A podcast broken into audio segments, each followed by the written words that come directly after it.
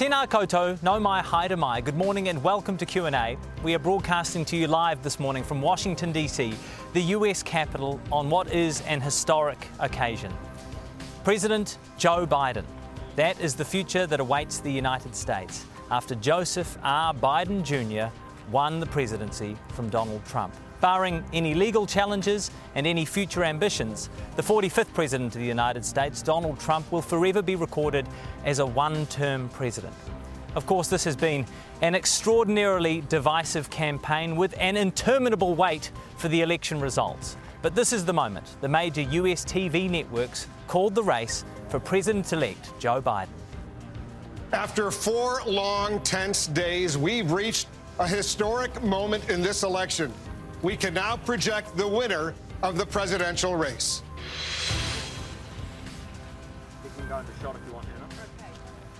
Joseph R. Biden Jr. is elected the 46th president of the United States, winning the White House and denying President Trump a second term. Can now project that former Vice President Joe Biden will win Pennsylvania and Nevada, putting him over the 270 electoral votes he needs to become the 46th president of the United States. Spontaneous celebrations have begun in many American cities. Here in Washington, D.C., much of the central city has been shut down with traffic, people honking horns, waving flags, and dancing in the streets. These are the scenes from New York. It's over! 2020 is now the best year. I heard screaming outside. I already knew what happened. I had to run here and celebrate with everyone, man. President elect Joe Biden will be addressing the nation and the world at 2 o'clock this afternoon, New Zealand time. This is the moment his Vice President elect, Kamala Harris, called him to congratulate him on becoming president.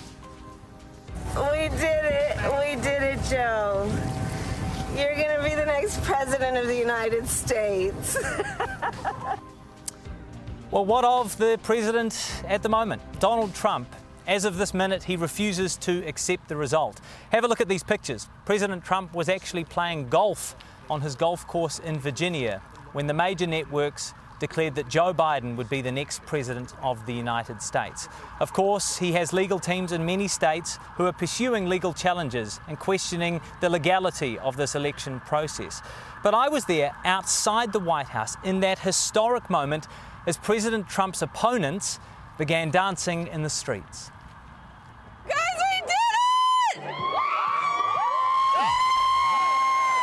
It! It feels great to be a Bison right now. Great to be an American right now. Fantastic. Feeling ecstatic, overjoyed, so relieved. It's been a long four years. So happy, overcome with emotion.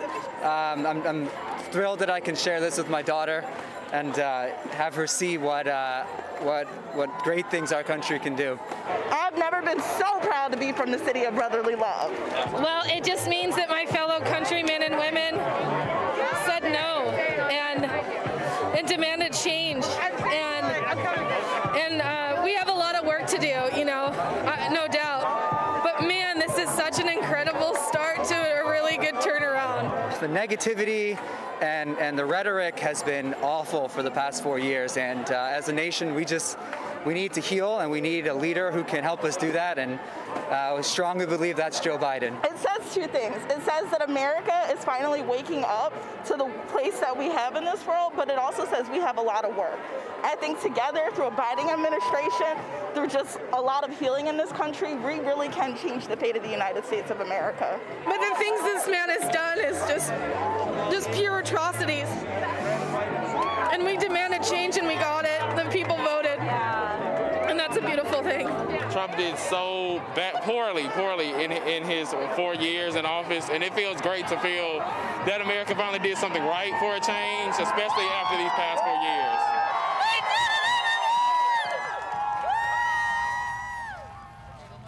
It's important to remember for all the celebrations around the US and the world this morning just how divisive this campaign has been. Yes, President Joe Biden has promised to try and unite the United States and to try and heal the wounds and divisions in this country. But 70 million Americans voted for Donald Trump in this election.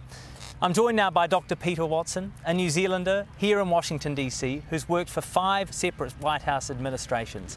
He's now the president of Washington based investment firm, the Dwight Group. Kia ora, good morning. But good to join you, Jack. It is an incredible moment, isn't it? What was your reaction to hearing the news that Joe Biden will be the next president of the United States? Relief, frankly.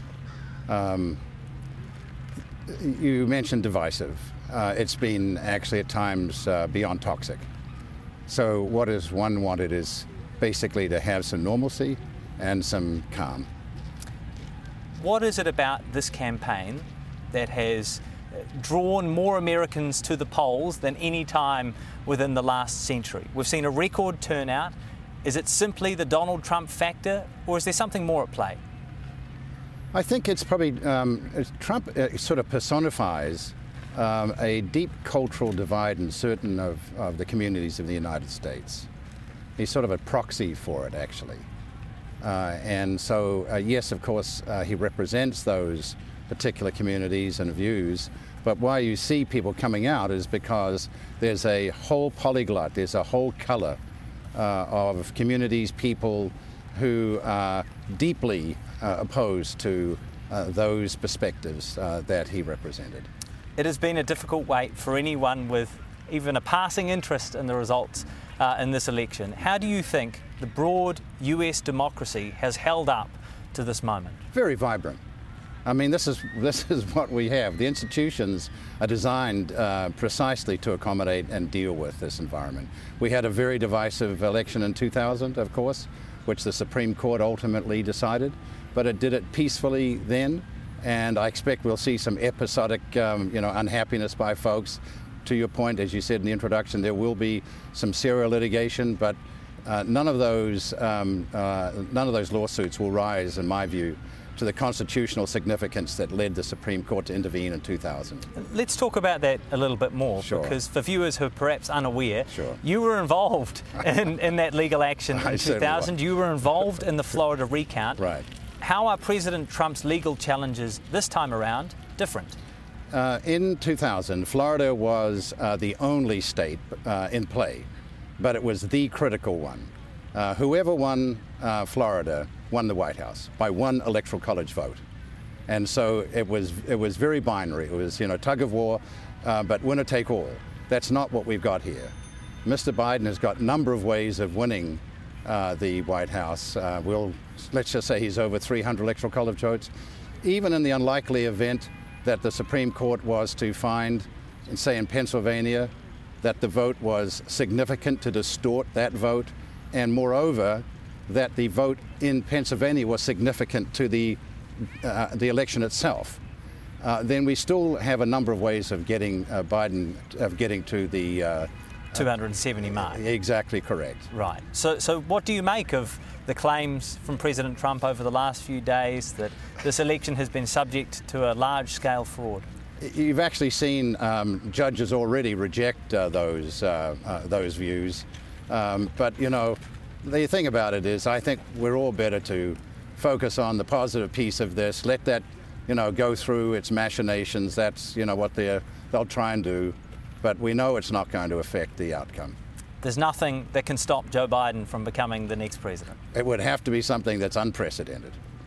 This is hardly a repudiation, though, is it, of, of President Trump? As I noted before, 70 million Americans cast ballots for Donald Trump in this election, several million more than in 2016.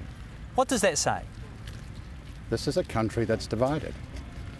Um, it's divided by um, community. I mean that by um, uh, rural, uh, you know, uh, versus uh, cities. Uh, it's divided by to a, to a continuing degree, which we said, which is deeply uh, troubling by race, um, and and even um, by immigrants versus, for example, the black community. People don't talk about it much, but the Latino community do not sit necessarily comfortably with much of the black community. Mm. It's important to point out, of course, that, that uh, the Latino community supported President Trump in record numbers in, in this election. And actually, President Trump had more non white voters in the 2020 election than any other Republican in recent history. So clearly, he has a, a broad support base. What happens to that base now? Well, he's going to be around for a while, um, in, the, in the sense that uh, he's actually eligible to run in 2024, uh, assuming that he's not otherwise indisposed. Um, but uh, he's going to be the force of Republican politics for the time being, at least. So um, that community is not going to go away, and um, there'll be people who wish to exploit that. But I think we need to take the longer view. Um, we too will overcome this. We've had deep divisions in this country uh, coming from the civil rights era. Um, we've all overcome the Vietnam War, Iraq War. Um, the, these are temporary but very unpleasant uh, developments, but these two will be overcome.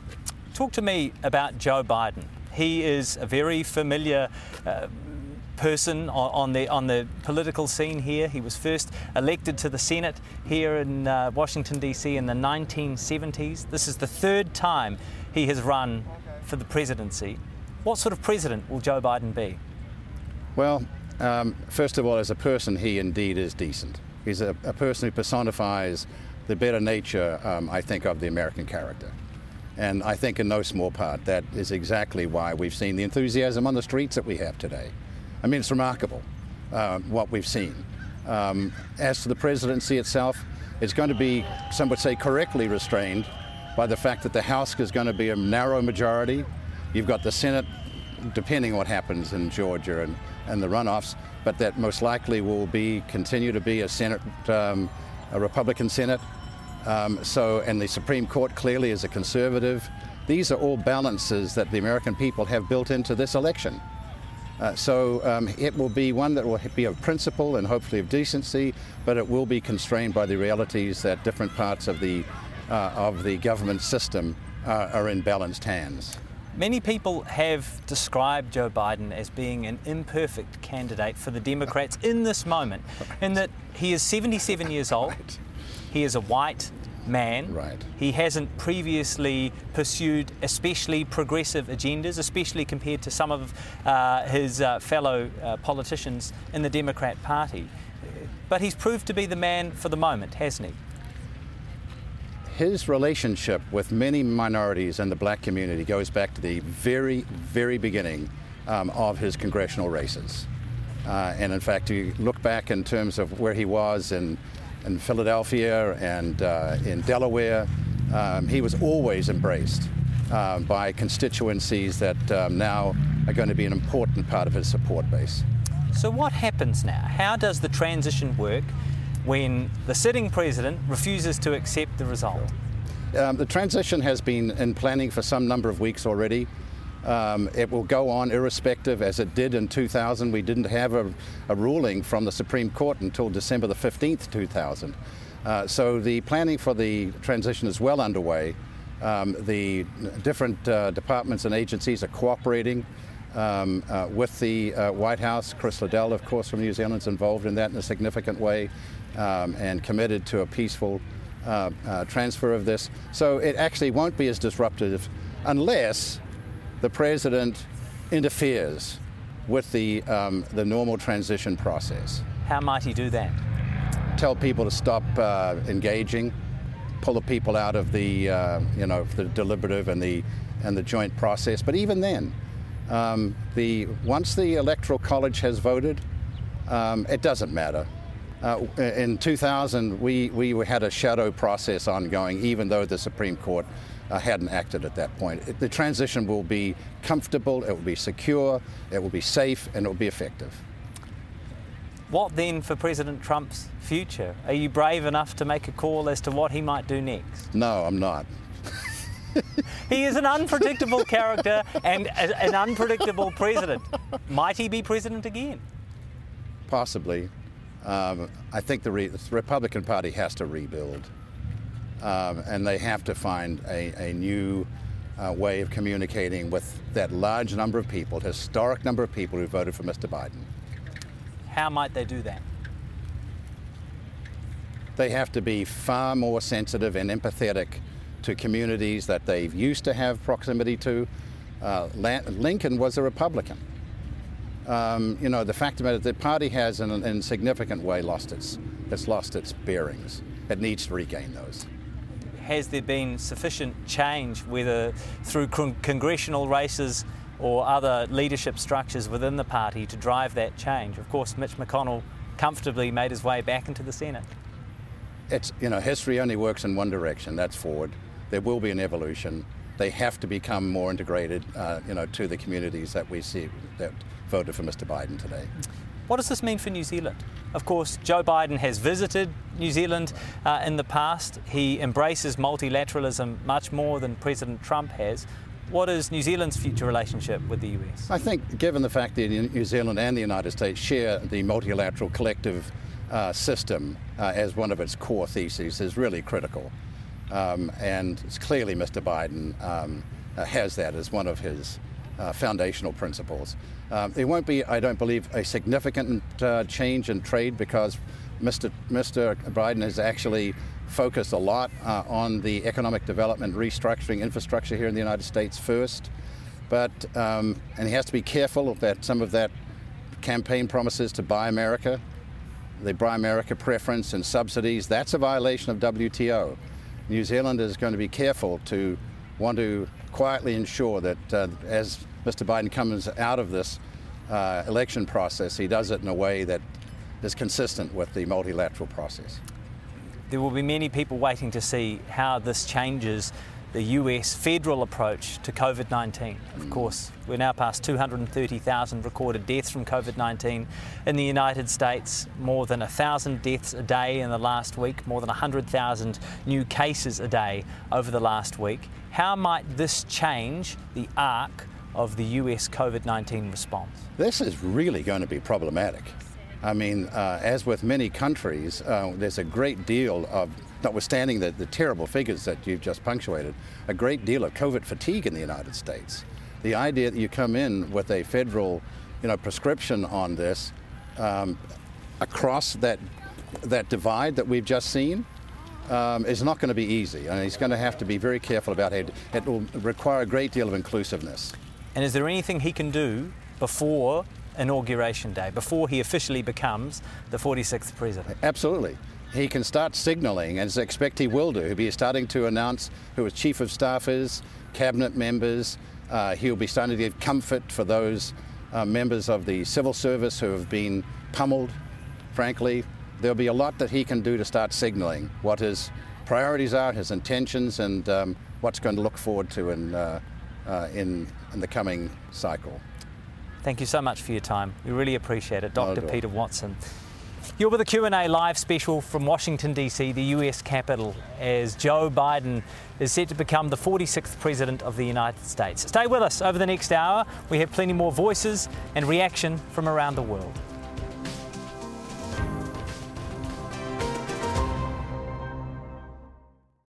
Hoki mai te whānau. Welcome back to this Q&A special as we broadcast live from Washington DC, the US capital on this historic occasion.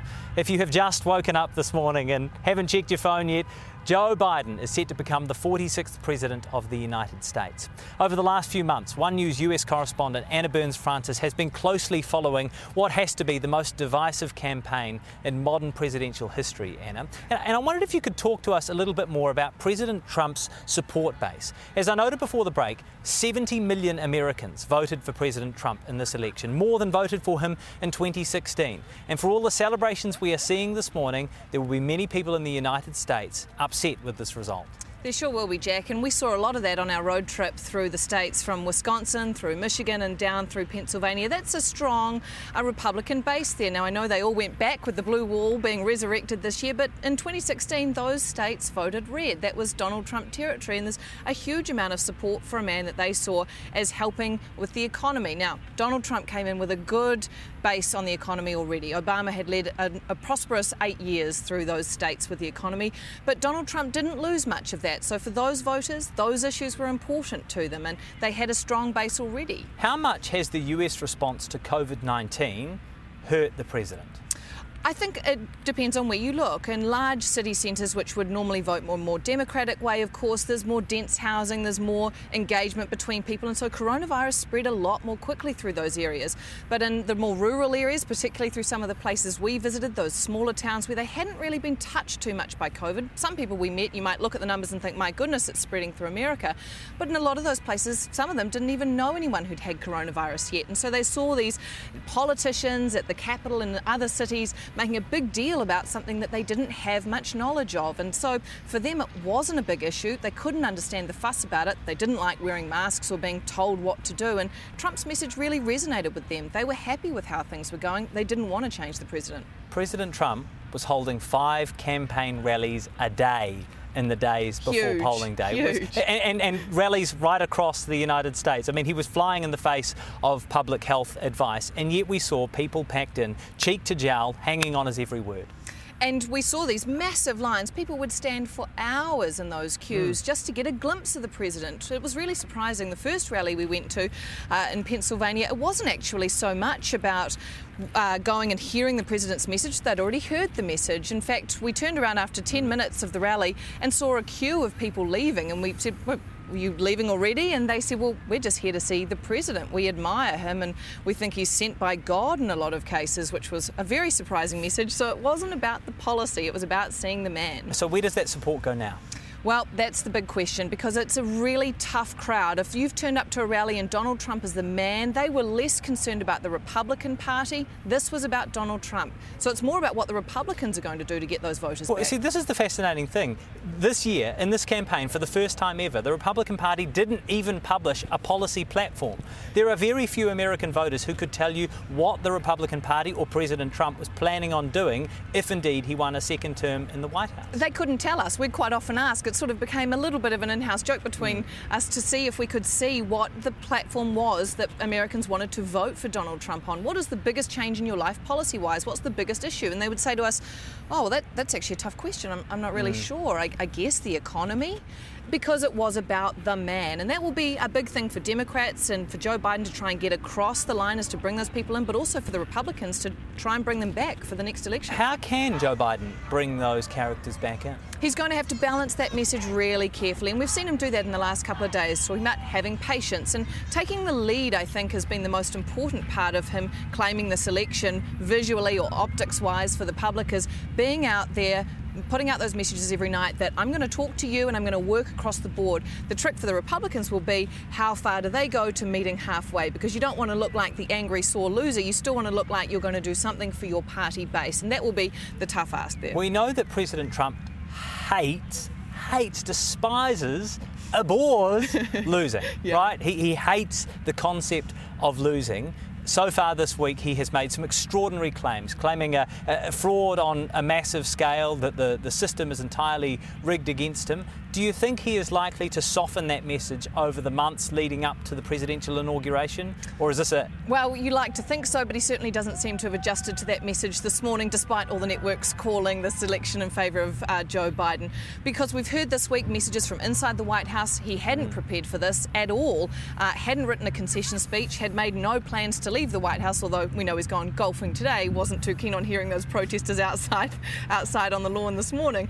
But, you know, it'll take some time for his aides to be able to try and convince him that perhaps the game is up. Those legal challenges might still be going on, but there's really not a lot they can do in terms of large scale flipping any of these states back. Well, what has been intriguing is that from President Trump's legal team, the likes of Rudy Giuliani, the former mayor of New York, former presidential candidate himself, the president's attorney, have been able, uh, unable rather, to produce any concrete evidence of the large-scale fraud No. that they And they're talking about assert has happened. 600,000 ballots missing. Well, look, Hmm. that sounds like a lot to Kiwis at home, but 600,000 is nothing when you're talking about the number of people in the United States who voted this year and then the number of ballots that get counted and what that actually means in a state that has tens of millions of people. That's just a fraction. It's not enough to turn it around. Finally, Anna, I know this is um, big and, and lofty, but it has been fascinating to me watching from the outside the way that over the last four years, President Trump has undermined historic US institutions, the likes of the FBI and the CIA.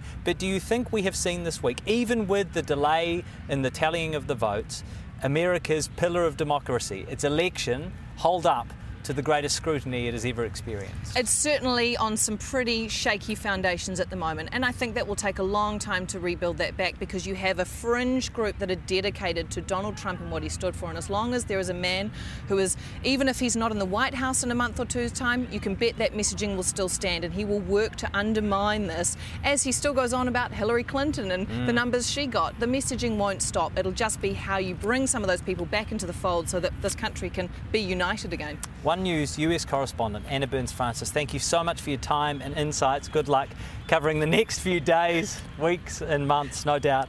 There is plenty more drama to come. So, who is the president elect? 77 year old Joe Biden is no stranger to politics in the US. In fact, he was first elected here to the US Congress in the 1970s.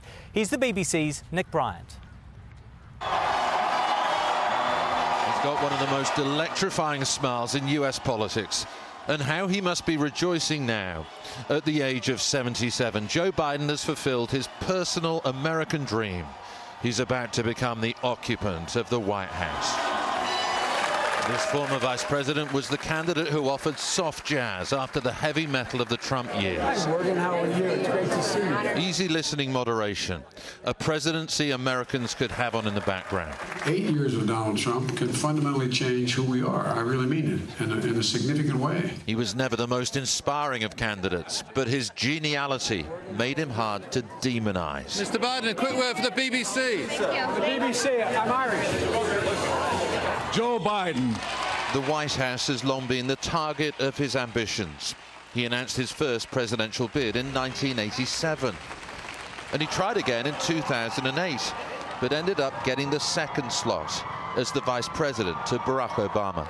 This also gives the internet one last chance to talk about our bromance. Despite the generation gap, they developed a bond like brothers it was sealed when Barack Obama awarded him the Presidential Medal of Freedom. Recognition to this pillar of the Washington establishment of his decades in public service. His personal narrative is one of recurring grief.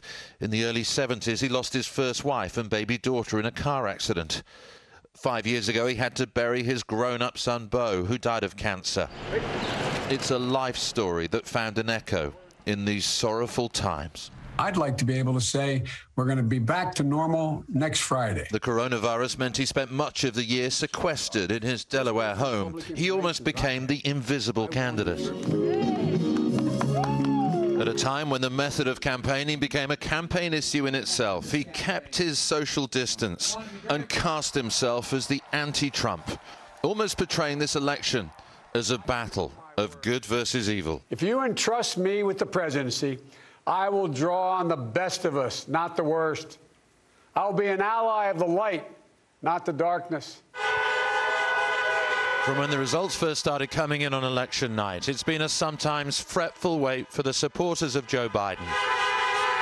But now they'll be able to celebrate. This finally is his moment. 2020 is That is the BBC's Nick Bryant. We are expecting a comment from the president-elect later on this evening, US time, 2 o'clock this afternoon, uh, New Zealand time. Joe Biden will address the nation and the world from his home in Wilmington, Delaware. He will be joined on stage by the vice president-elect, Kamala Harris, who will become the first woman and the first woman of colour to hold that office.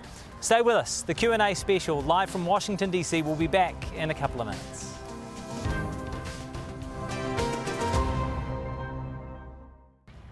Kia ora e. Welcome back to this Q&A special. This morning we are broadcasting to you live from Washington DC, the US capital on an historic occasion.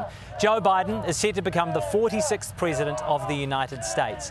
The news breaking here this morning has elicited a whole range of emotions. If you needed any reminder as to just how divisive this campaign has been, a record number of Americans cast votes in the 2020 election. And this morning, news that Joe Biden would be the next president elicited some emotional responses. Well, it's easier to be a parent this morning. It's easier to be a dad. It's easier. It's easier to tell your kids character matters. It matters. Telling the truth matters. Being a good person matters. And it's easier for a whole lot of people. If you're Muslim, In this country, you, you, you don't have to worry if the president doesn't want you here. If you're an immigrant, you don't have to worry if the president's going to be happy to have babies snatched away or send, send dreamers back for no reason. reason. This is vindication for a lot of people. That is CNN's Van Jones speaking just a few minutes after his network projected Joe Biden as being the next president of the United States. Another one of those Americans delighted with this news is the former US ambassador to New Zealand, Mark Gilbert. He is a close friend of Joe Biden and had been working on the Biden campaign since before Biden even confirmed he was running for president. Ambassador Gilbert joins us now live from Western Colorado. Kia ora, welcome back to Q&A. How are you feeling in this moment? Yoda, Jack. Good to see you, and everybody's thrilled here in the U.S. Well, I'm not sure that everyone is thrilled, Ambassador. 70 million people voted for Donald Trump. When you spoke to us before polling day, you were confident that Joe Biden would be victorious, that he would win the presidency. But did you expect this level of support for the incumbent, President Trump? Um, actually, President Trump did a little bit better than what I thought that he would do. Although the states that we ended up winning, that you and I had discussed before, Pennsylvania, Michigan, and Wisconsin came through. Uh, we also won Arizona, which you and I had talked about, where we thought we could expand the map. And it looks like we may even win the state of Georgia, which has become a purple state. And right now we're a little bit over 7,200 votes ahead. Ambassador, you are a close observer of US politics and presidential campaigns. How have you found this week, the four days between the polls closing and a result? Well, I think it's been nerve wracking for a lot of people. Uh, the Biden campaign always felt that we would win the states that, that we were we are winning, that would put Joe Biden over the 270 electoral vote threshold. So um, it really turned out the way we thought it was going to turn out. But I will tell you, people have had a lot of chance to reflect over the past few days. I think Joe Biden's statements that he has made each and every night have shown what kind of president that he will be. And when he addresses the, the country at what will be two o'clock New Zealand time today, I think you'll see that um, uh, him talk about unity, him talk about getting the coronavirus under control, him talking about building back the United States and, and bringing us back into uh, global politics, multilateral organizations, and, and the so on. So I think it's a, a very positive day for the U.S., and I think it's great for the U.S. New Zealand relationship. Yeah, what, what will this mean for New Zealand? Of course, uh, President elect Biden visited our shores not too long ago. Right. It was July 2016. And I thought the meetings that the vice president had with members of parliament went incredibly well. Um, I think he talked about our, our mutual values, the, the things that we share together. And I'm sure as nations, we're going to work on those as soon as um, uh, now President elect Biden is inaugurated on January 20th. Talk to me about his opponent. What do you make of Donald Trump's claims this week? Extraordinary as they were to witness, of course, he has alleged a large scale fraud. He's alleged that the uh, election was rigged. How damaging has that been to the state of US democracy? Well, first of all, I don't think it surprised many people. Uh, President Trump had been telegraphing for the last six months that the, uh, the election would be uh, would be rigged, wouldn't be fair, uh, none of which we have seen. And I think it was very telling this morning when Rupert Murdoch's media organizations, the Wall Street Journal, Fox News, uh, the New York Post, you know, all came out and said that, you know, Donald Trump, you know, needs to accept this loss graciously. What will this mean in the fight against coronavirus? Of course, the two candidates have very differing responses. Uh, we've seen Donald Trump holding multiple campaign rallies in the days leading up to, elect- to the election itself. Joe Biden promising a national mask mandate. Well, first, off, if I may correct you, he hasn't talked about a, a national mask mandate. Uh, he does believe that everyone should uh, wear masks, but what you have seen is that science has won out. And Joe Biden will go with the science, he will go with the experts. And if they say, you know, certain groups of people, certain places in the country need to be wearing masks, then that's what Joe um, Biden will recommend. And I think it'll be great that we'll have a, a president in office who will follow science.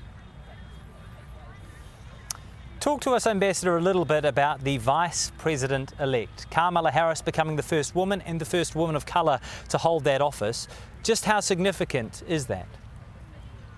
It's incredibly significant. Not only is it the first woman to be either president or vice president in the United States, it's the first woman of, of color. And she comes from a multiracial background. And I think she's going to be a fabulous vice president. She's coming to the office with a lot of energy, a lot of knowledge and experience. I, I apologize. It started, it started to rain. So if you see all the drips, I, I apologize to you for that. Um, but I think she's just going to be a, a wonderful vice president, and I'm very excited for her to get started. Of course, the president elect and the vice president elect still face a massive job in trying to unite the divisions we hear so much about here in the US. How will Joe Biden go about reaching across the aisle and bringing back voters who supported Donald Trump? Well, it's one of the reasons I supported him, besides my close relationship with the president elect. I told everyone I believe that he was the one person that could win the Democratic nomination that had the chance to bring the country back together. And that's exactly what I believe he will do. Um, he'll start by working with his former colleagues in the Senate and work on legislation that will get us going forward with coronavirus, uh, getting the economy back on track. If um, and I I don't mind making predictions, but I believe that we'll see an infrastructure package that will come through that will help stimulate the economy. And I think this will all be good for not only the United States, but for all everybody around the world.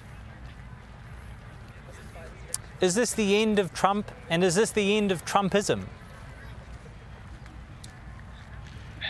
To make a very political statement, I hope so. I think it was a failed experiment. And I think people realize, and I think what helped helped Joe Biden win is people saw incompetent government. They saw the failure of how he handled coronavirus. If you look at how Prime Minister Ardern, uh, Parliament, and the people of New Zealand dealt with coronavirus, that's how it should have been dealt with. You let science dictate how you would handle the virus, which is something we did not do here. Literally, just a few days ago, President Trump was talking about how we were turning the corner. Yesterday, we had 125,000 new cases of coronavirus. So we're anything but turning the corner. And I think that's the first thing that uh, uh, President Biden will be working on once he takes the oath of office. Finally, then, Ambassador, you have been very close to President elect Biden's campaign over the last few months and indeed years. We are expecting to hear from Joe Biden at his home in Wilmington, Delaware, in about four hours' time. What do you think his message to the American people will be? Well, first of all, I think he's going to talk about unity. He's going to talk about bringing the country back together. His whole campaign was about the soul of this country and it's been very damaged. And he's going to talk about how he's going to repair that. I believe that he will also talk about the coronavirus, how he will start dealing with coronavirus starting tomorrow, that he will be bringing the experts together, have plans already in place for when he takes office at noon on January 20th. I think he will also talk about getting the American people back on their feet starting with the coronavirus, once that's under control, being able to open up the economy, getting people back to work. You know, we currently have over 20 million people that are unemployed, which is just way too many. And he knows he has to deal with it. So I think he will talk about those issues. But I think at the very top, he'll talk about bringing the country back together. And Ambassador, I know you are in a celebratory mood, but I will gently remind you, you are on live television. I understand you have a surprise for us. Well, I, I know it was a rough night last night, but this is my hiking hat. So I just wanted to show everybody in New Zealand that I, Nancy and I bring New Zealand to us everywhere we go in the United States. We very much appreciate your time and insight. Enjoy the celebrations in the coming hours. That is the former US Ambassador to New Zealand, Mark Gilbert, who's been working closely with the President-elect Joe Biden's campaign. Stay with us. This Q&A special live from Washington DC continues in a few minutes.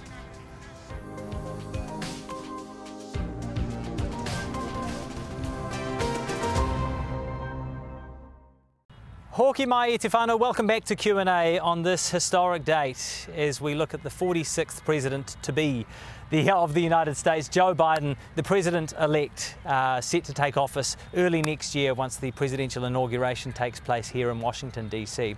Uh, we have seen celebrations right across the United States over the last few hours, people dancing in the streets in some occasions, but of course 70 million Americans voted for Donald Trump in this election, more than voted for him in 2016. And from those supporters, we are seeing quite a different response the Republican Party, the party of Abraham Lincoln, goes forward united. We saw a coup being attempted in America.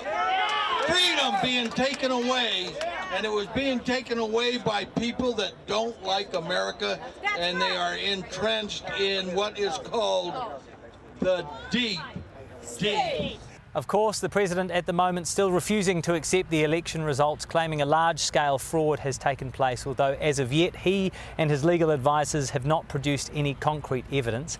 Lucy Hu is a New Zealander living here in Washington, D.C., with a close eye on politics. You work for Global Strategy Group, which is a polling company that helped out with the Biden campaign. Yes. Lucy, thanks for being here. Kia ora, Jack. Lovely to be here. How are you feeling in this moment? I'm feeling thrilled. I mean, I'm in DC, we're all in DC right now, and everyone's going crazy, and I'm thrilled with the result. And yeah. you have been close to the Biden campaign. I have. How have you found the last few days? So it's been a bit crazy. We've all kind of just, you know, been waiting for the results, um, not sleeping much, but, you know, could not be a better result today. Yeah. What do you think it says uh, about the state of US politics and US society that this campaign has been as divided as it has been. We've seen 70 mm. million voters supporting President yeah. Trump, perhaps the most controversial candidate, certainly in recent memory. Yeah, I think it just shows that um, public opinion in the United States is just kind of so much beyond what we want our democracy to be. Um, we've seen it so divided. Everyone is so tribal here. If you're a Democrat, you honestly might not have Republican friends. I mean, I work for a Democrat pollster, and I'm just going to come out and say it. I don't have many close Republican friends. It's just that, you know, everyone is extremely partisan. And I think just comparing that to New Zealand, we don't see that in New Zealand. And that is what I think a healthy democracy should be. You know, we can debate policy, but not fight each other to the death about it. So, how does Joe Biden go about fixing that? So, I think Joe Biden is very much respectful. You know, he was very good friends with John McCain. Um, and he shows that respect across the aisle. And so he may not agree with the policy positions of the other side, but he respects them. And I think he will be a great leader um, to continue that forward and show what the American public should be doing as well. It's interesting you mentioned John McCain. The great thing about this election kind of like a good test cricket match is that there are lots of little subplots all the way through and of course mm-hmm. cindy mccain yes. uh, the former arizona senator's uh, widow came out and endorsed joe biden and arizona looks to be one of the states that the democrats have managed to flip mm-hmm. this time around but you said you work for a polling place, Lucy. Yep. What do you make of the polls in this election? Because they did not forecast this race to be as close as it has been. Yeah, they did not, but they did do better than 2016, I must say. So, you working for our, for my polling firm, um, you know, we were we kept a close eye on um, the presidential races, uh, the race throughout the campaign, and you know, a couple weeks ago, we said that the battleground states, Michigan, Wisconsin, Pennsylvania, they were all leaning Biden, and, and that came through. So I think that polling this year has been quite accurate. I mean, it, they predicted the winner. We predicted the winner. So, yeah, I do. I do think that there are flaws in polling, but this year it has been it has been more accurate, and it's been lovely working for a polling organisation, sort of seeing that as well. Talk to us about Joe Biden, the candidate, because for many Democrats, he was an imperfect candidate. I mm-hmm. remember at the start of the primary campaign, he was having trouble filling high school halls. He's mm. 77 years old. He's a white man. He mm-hmm. doesn't necessarily represent the policies that are more important to the perhaps more progressive or liberal yeah. arms of the party. Yeah, no, I mean, I agree with that. And I think that Joe Biden is more moderate than a lot of um, younger more progressive uh, Americans would like to see. But I think that for this election, that was crucial. I think that to get the swing voters we needed in Pennsylvania, Michigan, and Wisconsin, we needed to kind of cater to that group. Um, unfortunately, the United States is not as progressive as some would hope. But I think there's a time and a place, and I think Joe Biden was correct for this time and place. And I would like to say also that Kamala Harris is amazing for the, the result is amazing for um, the future of America in terms of diversity, and uh, she's she is the first woman, person of color, person from an immigrant background, Asian American, Black American, to hold either the vice president or presidential role. So I think she really brings that to the ticket. And do you expect her, in the same way that Joe Biden did when he was vice president to President Obama, to play a significant role in this administration? I think so. Yes. So Joe Biden was very big on foreign policy when he was the vice president for President Obama, and I do expect Kamala to play a big role, maybe in foreign policy, but maybe more so in domestic politics, just because of her, you know, identity politics. So I think that she will. Yes. How, what are going to be Joe Biden's priorities once he makes it into office?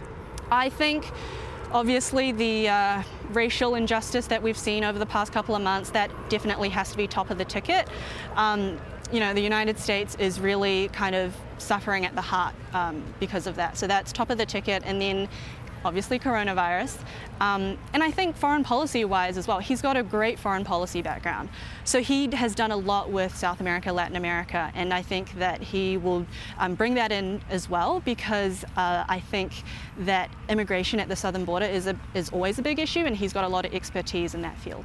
Fantastic. Lucy Hu, thank you so much for your time. Thank you so much. How are you going to be celebrating today? Oh my gosh, I don't even know. Probably pop open a bottle of champagne, probably stick around on the mall this uh, Well, it's not like you can go to a bar or anything. Yeah. No. Yeah. All right. Yeah. Well, thank you so much for your time and insights. Thanks, we really Jack. appreciate Lovely it. to be Enjoy being here in this historic moment. Stay with us. We will be back with this Q&A special live see you in a couple of minutes.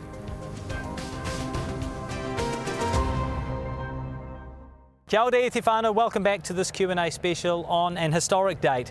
Joe Biden is set to become the 46th President of the United States. I'm joined once again by One News US correspondent Anna Burns-Francis, who has been following this incredibly divisive campaign over the last couple of months, waiting over the last four days for those results to come in. It felt like they mightn't for a while there, Anna. Clearly the TV networks, which are all important here when it comes to declaring a winner, were conservative in making this call. They sure were, and of course, we understand now why that was because the margins are so slim. If it falls within that zone where there might be a recount or the state will automatically go to a recount, they don't want to call that in one way or the other towards Joe Biden or Donald Trump. We are now seeing, of course, some of those states will go to a recount, but it won't make much difference at this point. Yeah, Donald Trump, we should note, is still pursuing various uh, lawsuits and, and, legal avenues as he challenges the legitimacy of this election, although uh, neither he or his legal teams have so far provided any concrete evidence as to large scale irregularities. We've seen reaction, of course, right across the world. Just talk us through uh, some of the uh, immediate reaction to this result. We sure have. We've seen uh, Boris Johnson from the United Kingdom coming out on Twitter this morning calling the US its most important ally. Obviously, this is an important step for him to take,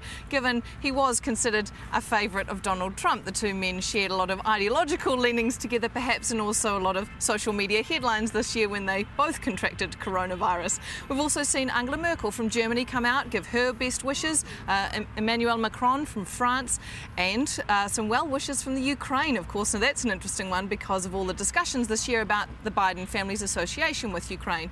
Nothing out of Russia yet and Vladimir Putin, but we might see some more in the coming hours. Uh, the New Zealand government and Prime Minister Jacinda Ardern have reacted to the result as well. They have, and it's interesting. Jacinda Ardern's statement this morning echoing a lot of the sentiment we're seeing coming out of Europe. These important issues seem to be sustainability, on trade, climate change, and of course on coronavirus. Now, on some of those issues, we know where Joe Biden stands. Coronavirus is an important one for him to tackle. But on trade, it'll be interesting. Of course, Joe Biden has that uh, same stance, much similar to Trump, that it's America first and wanting to increase America's role in that. So whether those deals come off or not will take a little bit that of be, time. Yeah, it's interesting, isn't it? I mean, that being said, he has been more supportive of multilateral institutions Absolutely. than, than Donald Trump, and that might might be a low bar, but of course Joe Biden has, for example, uh, pledged to rejoin the Paris Climate Accord. So that and is something we would expect to one see early climate on. change for sure. Yeah. Uh, okay. Well, what are we likely to see then from the Trump camp and the Trump administration in the days to come? Clearly, at the moment, uh, the president is refusing to accept this result. He was on the golf course when the numbers came through and all the TV work networks made their big projections.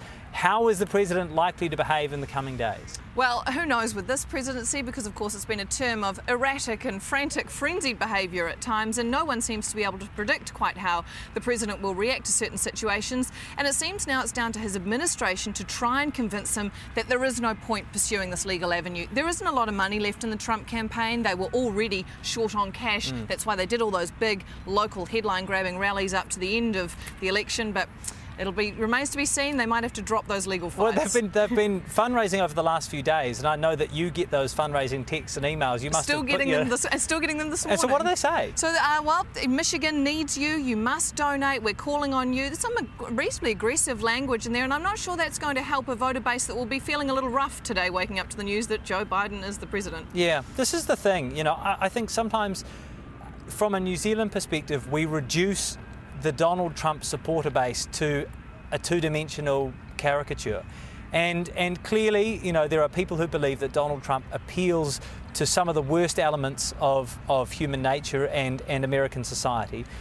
But 70 million Americans voted for Donald Trump in this election. More non white voters voted for Donald Trump in 2020 than for any Republican candidate ever. Donald Trump received more votes in this election than any Republican candidate ever.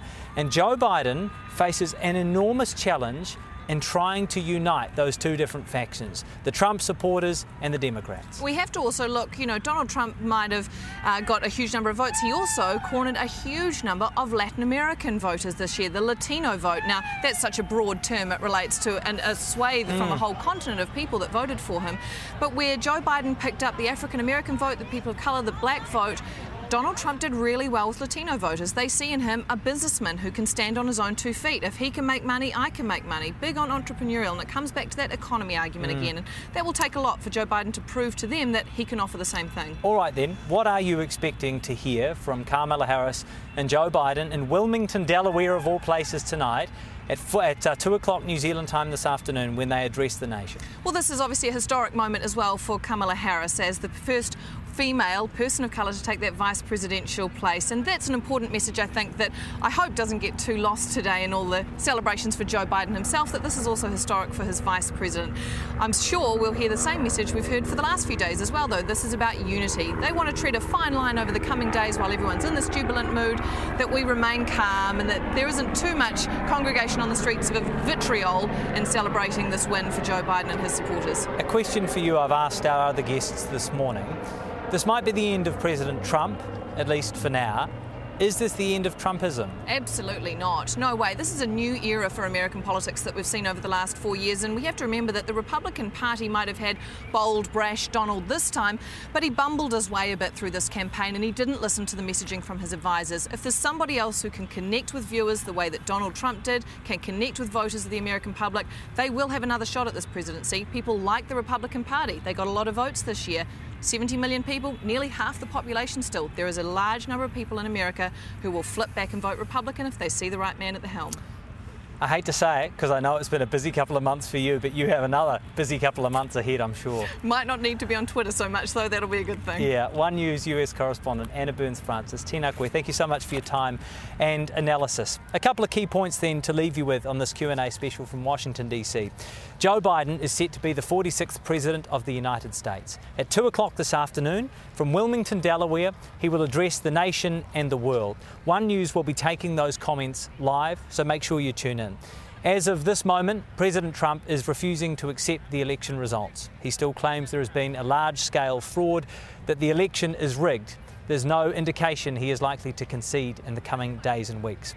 Of course, we and the One News team will keep you up to date with the very latest from Washington, D.C. and the United States in the coming hours as we continue to see celebrations and protests from those unhappy with this result. For now, though, Kuamutu, this is, uh, that is this week's Q&A special from Washington, D.C. My thanks, as always, to the Q&A team and particularly cameraman Chris Brown, who's been with me in the United States over the last few weeks. We will be back with you next Sunday morning from 9 o'clock. Marae is up next. Until then, Have a great week. Q&A is made with the support of New Zealand On Air.